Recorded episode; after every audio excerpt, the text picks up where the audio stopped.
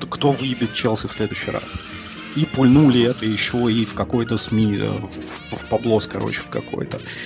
Такое говно полилось сразу просто. То есть люди, просто не разбираясь, перелили. То есть, а там сленговое выражение. Всем привет!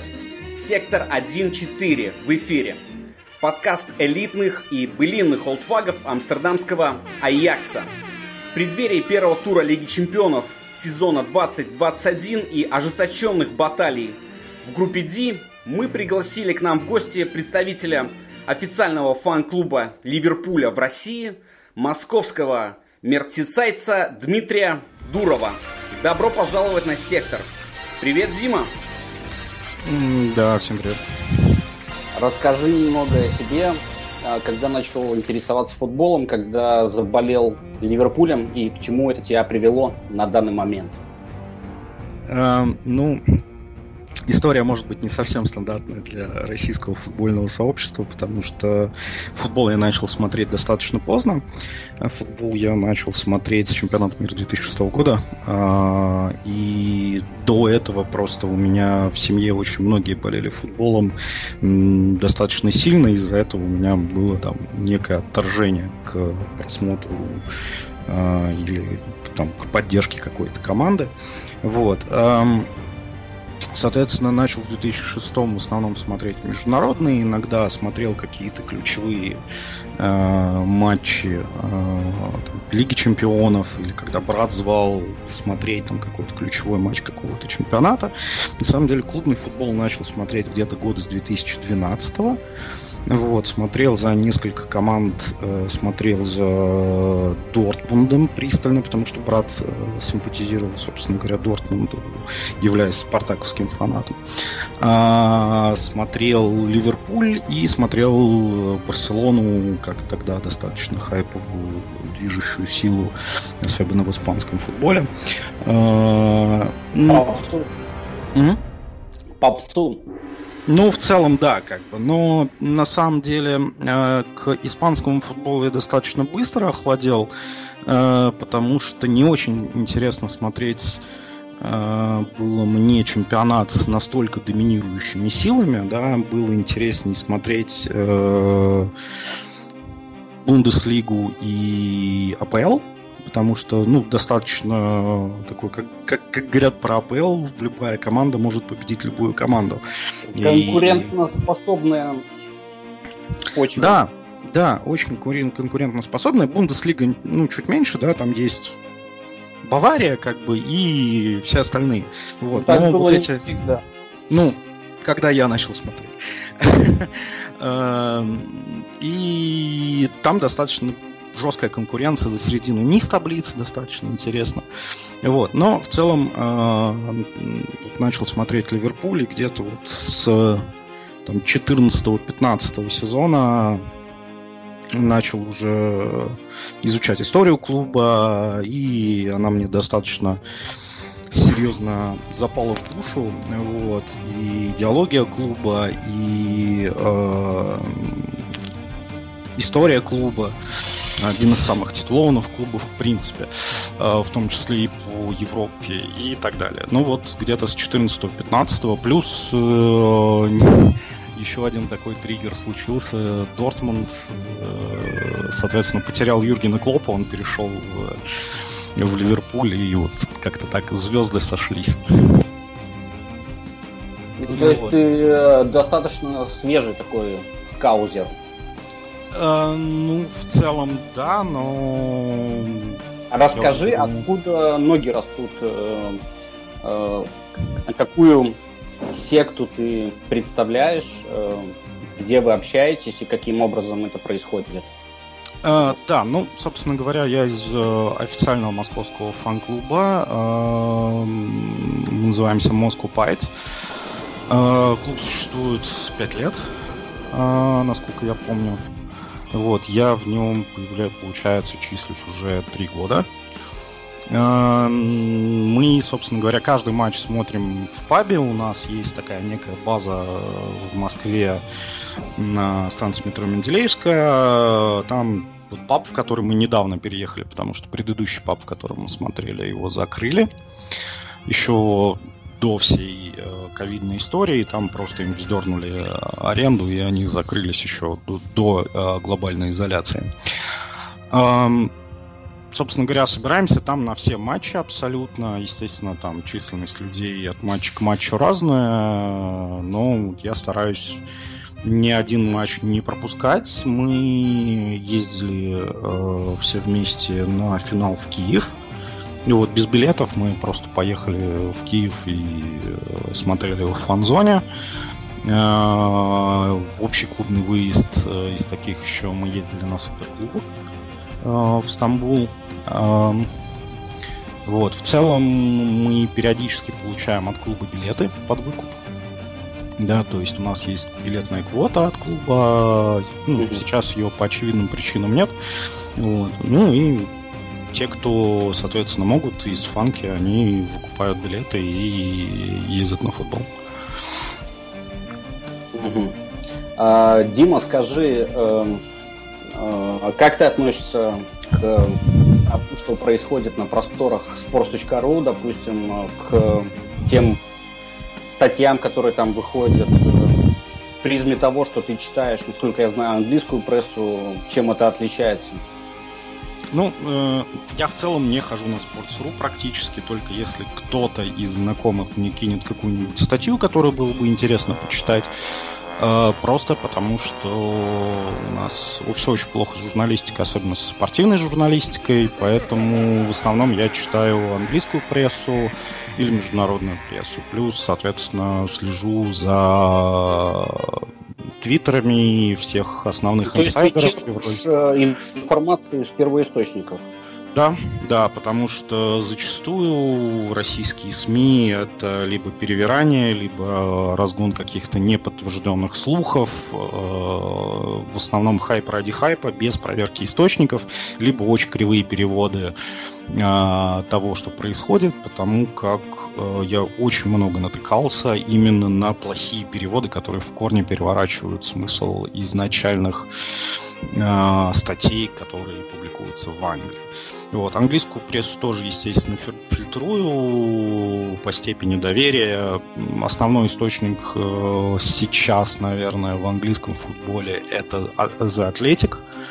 Да, собственно говоря, молодой такой для европейского рынка СМИ, молодое, потому что они больше фокусировались на американском спорте, то есть американский футбол, бейсбол, баскетбол и так далее. Но они просто собрали всех английских крупных инсайдеров и журналистов, такие как Джеймс Пирс, Дэвид Арштейн, люди, которые имеют источники в очень большом количестве клубов, имеют источники и в футбольной ассоциации, и в премьер-лиге, и так далее. Ну, о чем говорить там Рафа Бенитес, колумнист. И черпают в основном это Athletics, Time и твиттеры инсайдеров. И инстаграмы.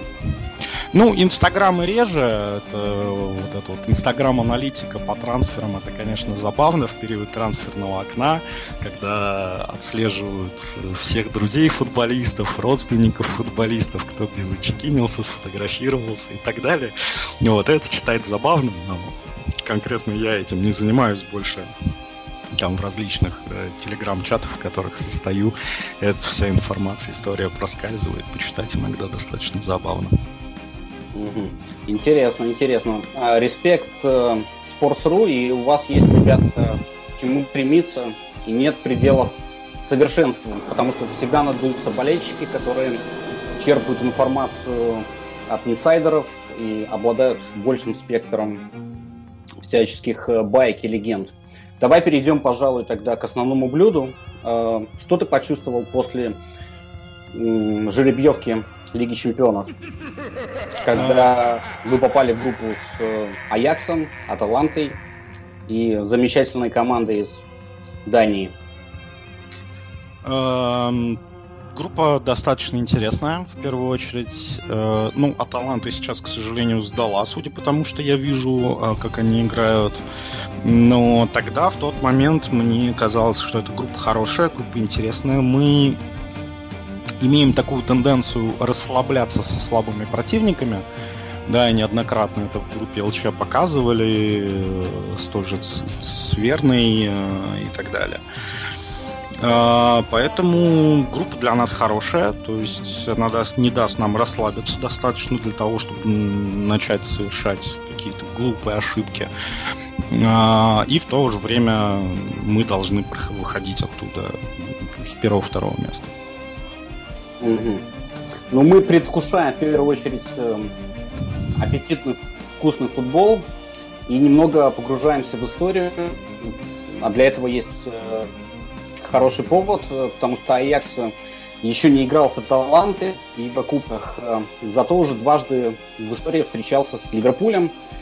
Это было очень давно, и это было эпическое противостояние. В 1966 году это случилось. Этот год считается годом рождения великой команды и в какой-то степени всего тотального футбола под предводительством Ринуса Михелса. Поэтому в преддверии старта Лиги Чемпионов и долгожданной встречи между Аяксом и Ливерпулем вспоминаем знаменитый матч в тумане, о котором Шак Сварт, легенда амстердамцев, когда-то сказал, что это была сказка, никто не верил, что так произойдет. Кстати, даже Йохан Кройф называл эти матчи своими любимыми в карьере, а по словам того же Шака Сварца, это была сказка, в которую никто не верил, и именно с него начался великий Аякс Михельса, разгрома чемпионов Англии со счетом 5-1. И действительно, тогда никто не ожидал подобного увидеть. Собственно, никто толком и не увидел, потому что матч происходил в сильнейшем тумане, и даже из тех видеохроник, которые можно наблюдать, мало чего можно разобрать. Ты смотрел те матчи? Хайлайтсы там на Ютубе, допустим? Они у меня скачаны, но не посмотрены пока еще. То есть я в том числе занимаюсь тем, что я смотрю старые исторические матчи. То есть вот сейчас у меня там 60-е, 70-е годы. Ты еще не дошел. Ну просто я о том, что, конечно же, архивы необъятные, тем более таких команд, как Ливерпуль и Аякс, команд с большой историей.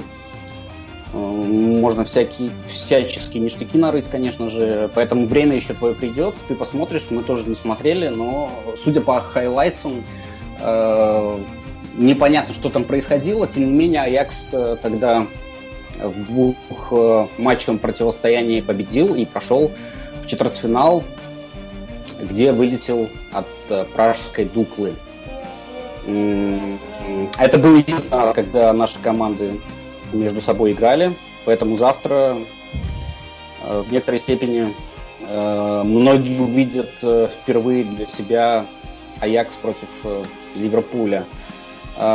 Скажи, Дима, с учетом травм Элисона и оплотов обороны, скажем так, и Ван Дейка, что вы можете предложить на Амстердам-арене в обороне, я имею в виду? Ну, в обороне это будет достаточно очевидно. Будет... Матип тоже. Да, Матип тоже получил небольшое повреждение, его не будет. Но там не серьезная травма, он восстановится к следующему туру у нас. Но в целом у нас будет Фабини в центральной защите вместе с Гомесом. Вот. И будут молодые... Двое — это Нат Филлипс и Рис Уильямс, насколько я помню. Они тоже с клубом полетели в Амстердам. Клоп славится тем, что умеет работать с молодыми футболистами, раскрывать потенциал, талант. И хотел бы спросить тебя о голландце, о Кит Джанни Хувере, который рассматривался, по крайней мере, в прошлом сезоне как потенциальная замена Ван Дейка в экстренных ситуациях. Что ты о нем можешь сказать? Он не летит в Амстердам, насколько я знаю. Во-первых, он продан в Вулверхэмптон. Ого. И Кияна Хувер правый защитник, он не центральный.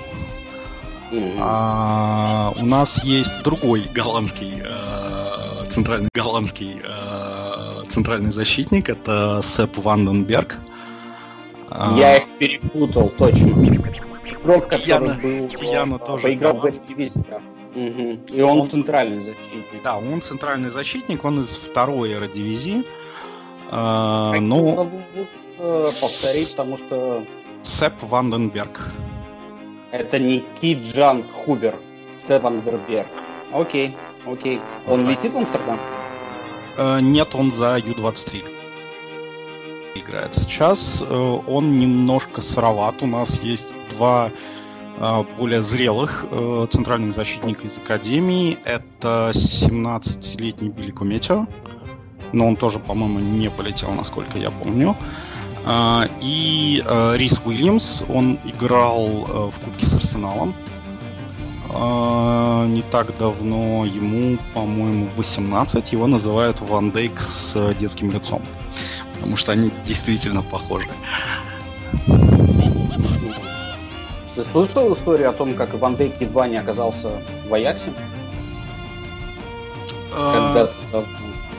Да, я слышал, но саму историю не знаю. А ты знаешь, кого предпочли скауты и селекционеры Аякса на тот момент, когда еще Ван Дейк играл в Гронинген? Нет. Этот игрок, кстати, играет в Англии сейчас. Не зовут его... Мы его называем Вандерхорн, но это Вандерхорн, если ты слышал о таком. Он играл в Монси, кажется. Да, помню, был такой. Вот как раз-таки его и позвали в Амстердам вместо Ван Дейка. Они вместе играли за молодежку голландскую, и чем-то вот он Овермарсу приглянулся, и Дегуру на тот момент тренер амстердамцев больше, чем Ван Дейку, поэтому сейчас остается нам кусать локти, ногти на ногах. Тем не менее, как бы я поздравляю, во-первых, Ливерпуль с тем, что там спустя 30 лет вы наконец-то стали чемпионами. Тебе, конечно, лично не пришлось столько времени ждать, но старым олдфагам, я думаю, они настрадались за этот период. Это во-первых. А во-вторых, расскажи нам немного о том, как вы праздновали чемпионство и какие следствия хэнговера и ожидания на предстоящий сезон в целом, как в Лиге Чемпионов, так и в АПЛ. Праздновали несколько дней, очевидно. Сначала, собственно говоря, мы, во-первых, собрались и смотрели сам матч Сити. Но коронавирус как-то подпортил всю эту атмосферу. Все это было как-то неполноценно это выглядело, скажем так. То, что поднятие кубка на трибуне без зрителей, это, конечно... Ой. Да, и отсутствие чемпионского парада. Чемпионский парад планируется все еще, насколько я знаю, клубом. Но, к сожалению, обстановка в Ливерпуле сейчас не самая благоприятная. Ливерпуль — единственный город в Англии, который закрыт на локдаун сейчас, потому что там третий уровень угрозы ковида по классификации Англии. Вот. И все это, к сожалению, откладывается. Мы праздновали несколько дней после игры с Сити. Мы праздновали, естественно, очень шумно и буйно после матча с Челси, когда поднимали кубок.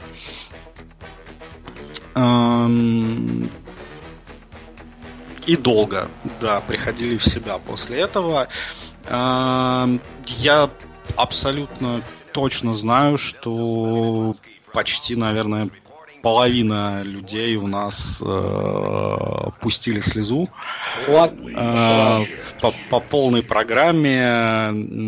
Сам матч Сити, когда был, я смотрел его дома. Мы, большинство были дома, мы просто переписывались, встретились на следующий день.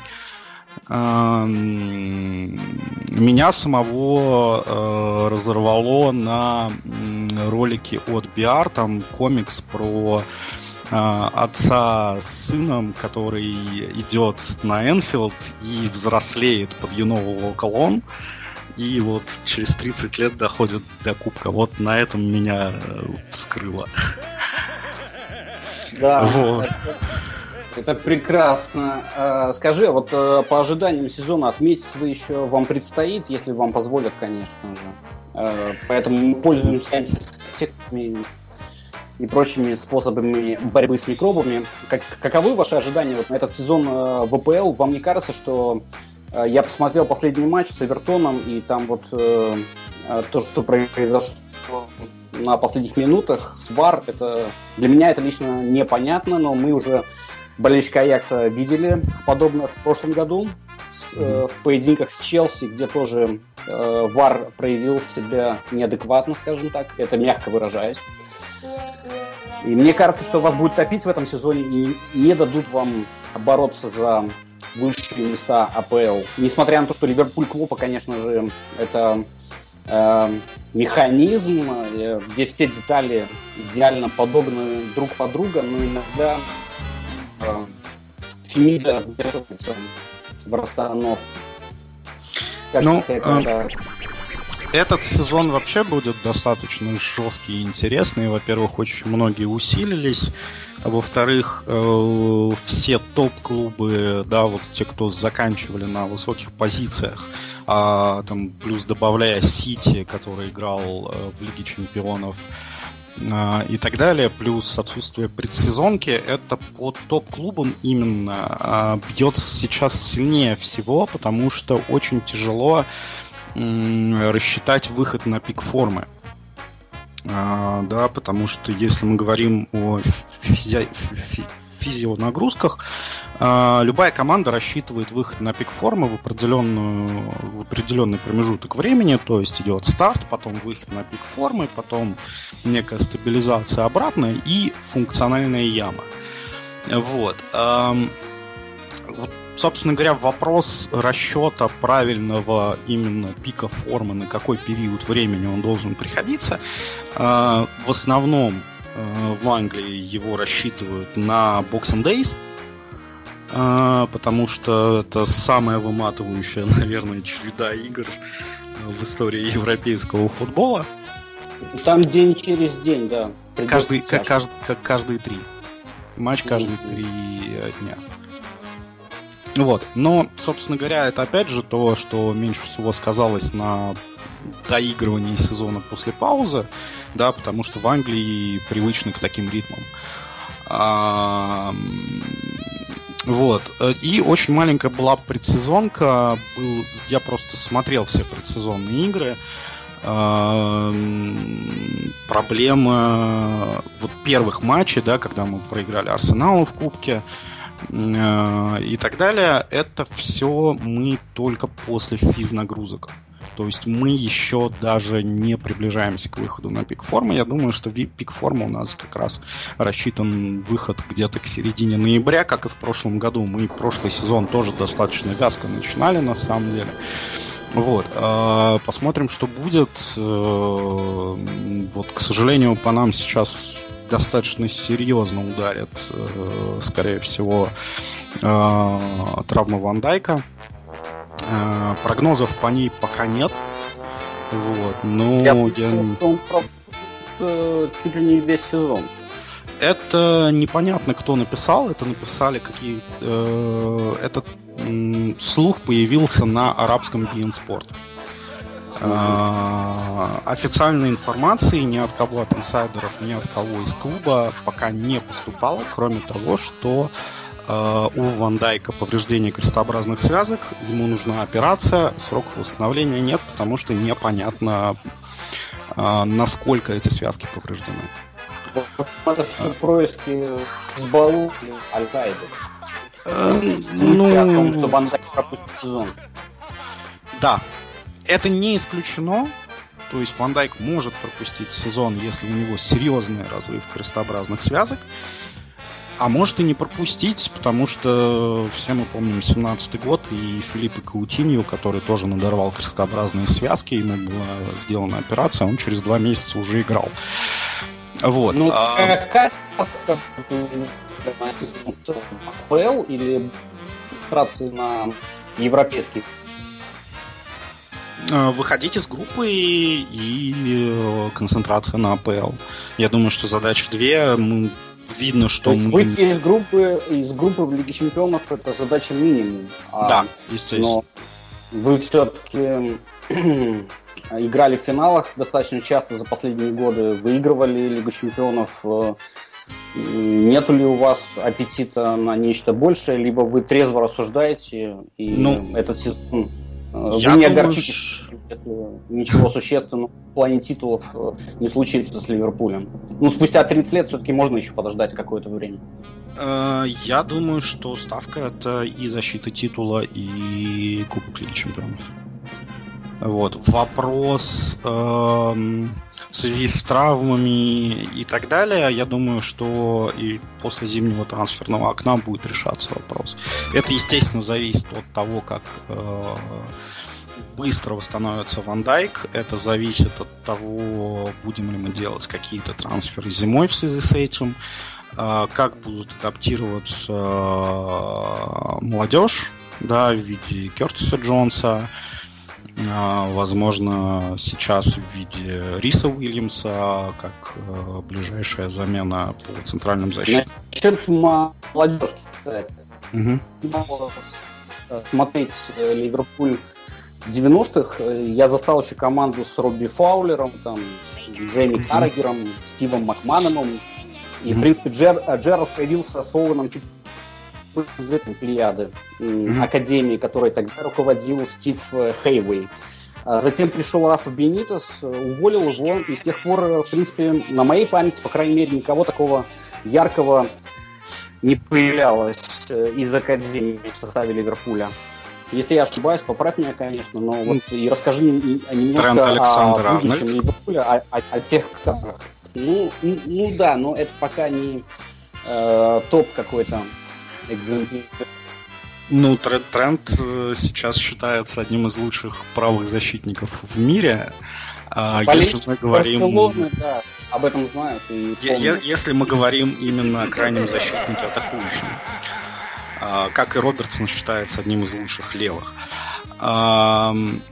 Ставка на молодежь достаточно большая, на самом деле. Это в связи с тем, что Клопп умеет работать с молодежью? Клопп. Это требование Клоппа. Я тебе больше скажу, когда стоял вопрос о продлении контракта, когда Клопп подписал контракт до 2024 года, одно из его требований было работа с молодежью и развитие молодежи. Если ты в курсе, мы же строим новую базу. Мы уезжаем из Мелвуда в конце сезона. Новая база располагается в Кирби. И это, опять же, требование Клопа. Это будет первая база Ливерпуля, где академия и основной состав будут тренироваться и, собственно говоря, развиваться на одной базе. Сейчас... Это очень интересно... В связи с тем просто, что у Аякс славится своей академией Детумкуст, будущее, а вот у Ливерпуля, по моим наблюдениям, было с момента там дебюта Джерарда, Оуэна там, и тех, кого я перечислил ранее, как-то я не особо замечал каких-то звездочек доморощенных. Ну, в Англии вообще с этим было достаточно долго плохо. Ну вот, все-таки мы видели в прошлом сезоне у Челси какой-то молодняк появлялся. Я не знаю, насколько они адекватны, но их хвалить. Ну, у Челси появлялся молодняк в основном из-за трансферного бана и невозможности кого-то купить. Как мы видим, как только бан сняли, ни о какой молодежи в составе речи практически не идет. Абрамович, да, открылся. Да. Вот. Нет, сейчас...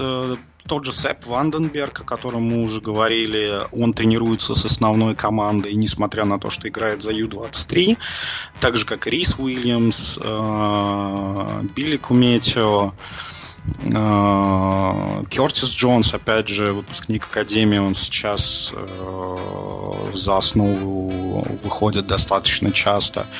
То есть молодежь подключается, молодежь развивается. Опять же, Райан Брюстер, которого сейчас продали в Шеффилд, но его продали с опцией обратного выкупа. Просто была ситуация, что ему нужно сейчас вот в том возрасте, в котором он находится, активное игровое время, и мы ему его дать не можем, особенно в связи с вылетом из Кубка. Соответственно, поэтому его продали с опцией обратного выкупа, и там достаточно интересно было, потому что по нему были запросы из 3 клубов АПЛ и 3 клубов чемпионшипа. Выбор делался Брюстером и Клопом. Во-первых, Шеффилд предложил план развития игрока. И у Шеффилда нет сейчас, по большому счету, хороших нападающих. То есть у него действительно есть возможность быстро выбиться в основу и много играть. Поэтому был выбран Шеффилд, он был туда продан с целью, чтобы он развивался, и купить его обратно. Опции выкупа, по-моему, на 3 года. Но в будущем вы будете рассчитывать на этих игроков, как тебе кажется? Либо вы будете скупать все, что движется, а все, что не движется, двигать и скупать? Сейчас... Как это принято? Нет, сейчас прицел покупать молодых перспективных игроков, в том числе в Академию. Мы каждое трансферное окно в Академию покупаем 3-4 человек. Ну, то есть, то, что Тимо Вернер в итоге перешел в Челси, а не в Ливерпуль, куда его сватали последний сезон, это подтверждение этому тезису, что ставка на игроков на вырост. Ну, в первую очередь, по Вернеру все, кто давно следит за Ливерпулем, такую вот хайповость в СМИ уверяют только в одном: мы его не купим. Ну, потому что это было... Для меня это было очень странно, потому что Вернера в Ливерпуль сватают уже очень давно, и почему его было не купить? Тем более Клоп был с ним на телефоне. И да, да. Привлекал и зазывал. Для меня в первую очередь было вопросом, почему мы его не купили за 30, когда у него еще не был подписан контракт с Red Bull'ом. Его можно было купить за 30 миллионов. И мы этого не сделали. Мы дождались, когда он переподписал контракт за 55, пошла опять активная сватания. Ты считаешь, что это косяк? Ты считаешь, что это косяк вашей инспекции? Нет, нет, я не считаю, что это косяк нашей селекционной службы, потому что я не вижу, чтобы они делали косяки. Потому что наша селекционная служба уже да, притча во языцах, как шахматист, математик-теоретик и... Ой, физик-теоретик и математик не совершают провальных трансферов. В группе 3 команды, по крайней мере, будут виртуозно бросать ауты. И это связано с человеком по имени Томас Гроненмарк, эксперт по аутам. Что ты о нем можешь рассказать? Он также работает на полставки в Аяксе и в Мьютиленде, или как он там называется, датская команда, которую мы еще услышим впоследствии, я так думаю. Да. Ну, он работает на 3 клуба, и откуда человек взялся, его привели в клуб, как он влияет на ауты в Ливерпуле? Его не то чтобы привел Клопп, он сам пришел и предложил свою работу, а Клопп просто ему не отказал. Да, он пришел с презентацией и показал статистические данные, насколько часто Ливерпуль теряет мяч при выходе из аута. Мы занимали, по-моему, 2-ю с конца строчку по этому показателю. Да, то есть были одними из худших в лиге. И сейчас, и там процент сохранения мяча после аута был порядка 27%, что, или что-то такое. Сейчас процент сохранения мяча при выходе из аута порядка 64 или 67%. То есть он работает. Метод Гроненмарка работает. Он работает просто на три фронта, и все три команды попадают в группу D. Интересно, как он будет в такой ситуации действовать. Я не знаю, может, у него прописано в контракте, с кем больше, кому больше внимания уделять, а с кем так. Он фрилансер, он не находится ни в чьем штате. У него есть рабочие контракты с разными командами, соответственно, насколько я знаю, сейчас он в основном работает с нами, но уже начинают искать новые команды, с которыми работать. Потому что не далее, кстати, чем он вчера начал работать как раз-таки перед Ливерпулем еще и перед Аяксом, соответственно. Он уже работал с датской командой под названием, под сложным названием. Может, ты его произнесешь, и у тебя это получится лучше, чем у меня. Нет, не буду даже пытаться, наверное. Ютиленд, в общем, да. Мы мало что знаем об этом клубе, кроме того, что там поиграл Рафаэль Вандерхорн. А так больше особо нечего о нем сказать. Ну и можно вспомнить, что этот клуб выбил в квалификации совсем не слабую пражскую Славию. Поэтому такой андердог откровенный в этой группе. Тем не менее, стоит ли ожидать от этой команды сюрпризов? Что она может быть как-то ввязаться в борьбу Аталанты, Ливерпуля и Аякса? Не думаю. Не думаю, что... И у кого... У текущей Аталанты может быть. У текущей Аталанты может быть, но... Я думаю, что возможно только в первом матче, потому что я думаю, что ко второму кругу Аталанта уже более-менее включится, проснется. Угу. Если у тебя есть какие-то вопросы к нам, я с удовольствием отвечу, но только после вопроса от нашего завсегдатого рубрики по шизе ультра хулза Кости Зискова. Он интересовался. Мы все, конечно, понимаем, что главный ваш исторический соперник – это Эвертон. Тем не менее, по Англии... Манчестер Юнайтед. Я хотел, да, но не успел. С чем это связано? Это лично у тебя или это у всех скаузеров? Ненависть между Манчестером и Ливерпулем не из футбола. Она намного... глубже в истории, чем футбол существует. Но ты, когда смотришь, допустим, игру против Эвертона, ты предпочитаешь, вот, чтобы вы проиграли Эвертону, но потом выиграли у Манчестер Юнайтед или наоборот. Ну, как бы идеалов не бывает, поэтому, ну, если есть такой выбор, кому-то проиграть, а у кого-то выиграть, что ты предпочтешь в этой ситуации? Ничья с Эвертоном и выигрыш у Манчестер Юнайтед. Нейтралитет. Хорошо, если, Дима, у тебя какие-то вопросы к нам?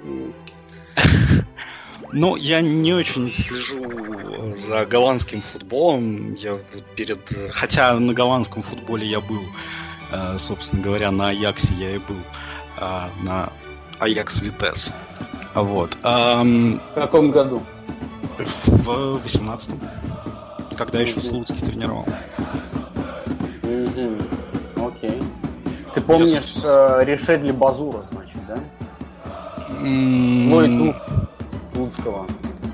Ну, из-за которого он впоследствии ушел. Такой темнокожий парнишка с десяткой на спине. А, был такой. Очень недисциплинированный. Чистился в Аяксе тоже.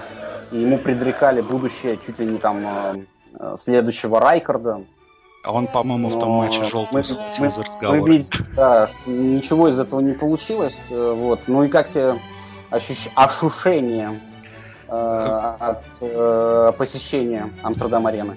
А я не на Амстердам-арене был. Я был на Витасовском стадионе. Очень забавное ощущение. Очень домашний такой стадион. Очень веселили перепалки фанатов с игроками, которые подшучивали друг над другом.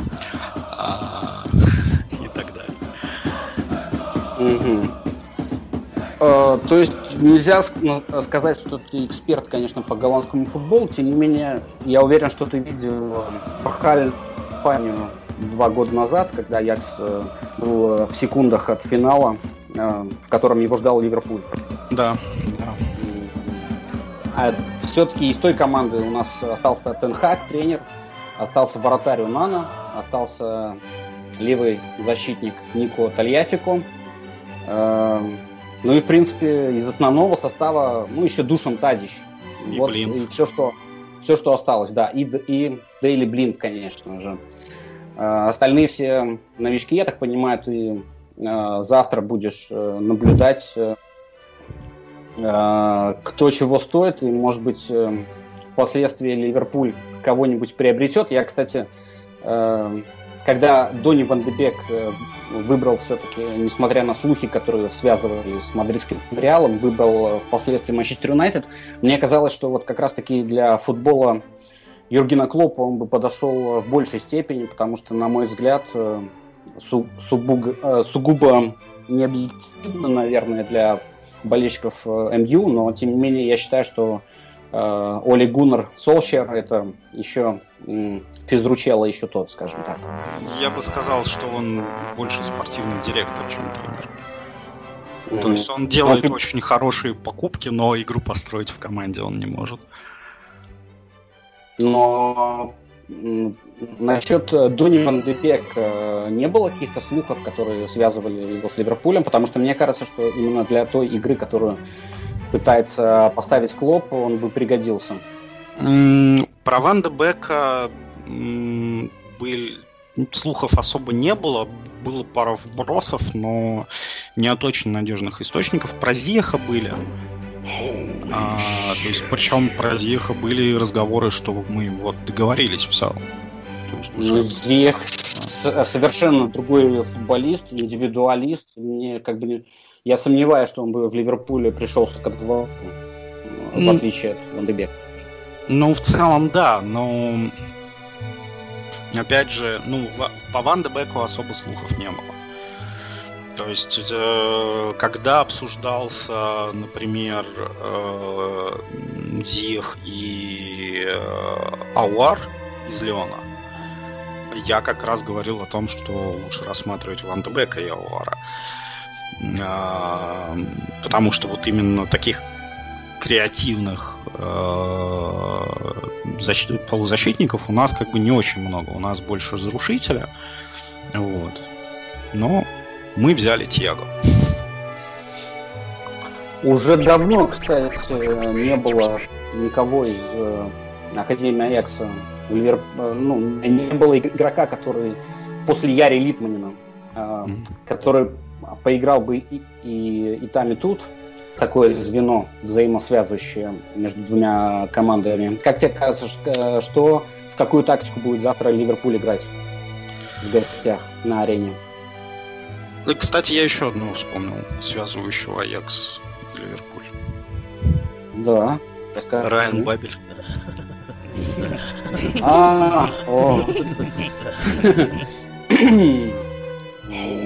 Я даже не знаю, какие слова подобрать, чтобы описать этого игрока. Он вот приходил недавно совсем к нам, поиграл пару игр и запомнился тем, что в матче с Хетафе он пародировал симулянтов испанских. Да, это он заметил, если нет. Его актерское мастерство, рэпчик. Он, наверное, учил в Ливерпуле, как там играть. Мне кажется, что это игрок, который очень схож по таланту и по его реализации со знаком минус с Марио Балотелли. То есть мог бы стать кем-то значительным, но ограничился хип-хопом. Ну, подожди, он в Аяксе играл в 2004-2007 еще. Да. В прошлом сезоне это была его 3-я каденция. Он периодически заезжает в 12-13 на гастроли. Да. Но ты не помнишь, в принципе, Райана Бабеля за Ливерпуль? Судя по тому, в какого... Нет, не особо. Или ты все-таки смотрел какие-то исторические сводки? Ну, фамилию-то знаю, естественно, как игрока, а игр не видел, к сожалению, пока еще. Я сейчас больше... это символ... Райан Бабеля, то есть символ потерянного поколения, как Аякса в частности, так и голландского футбола в целом. Вот в сборной-то он дебютировал за 17 лет, а потом у него случился какой-то простой после Ливерпуля, и вернулся он относительно недавно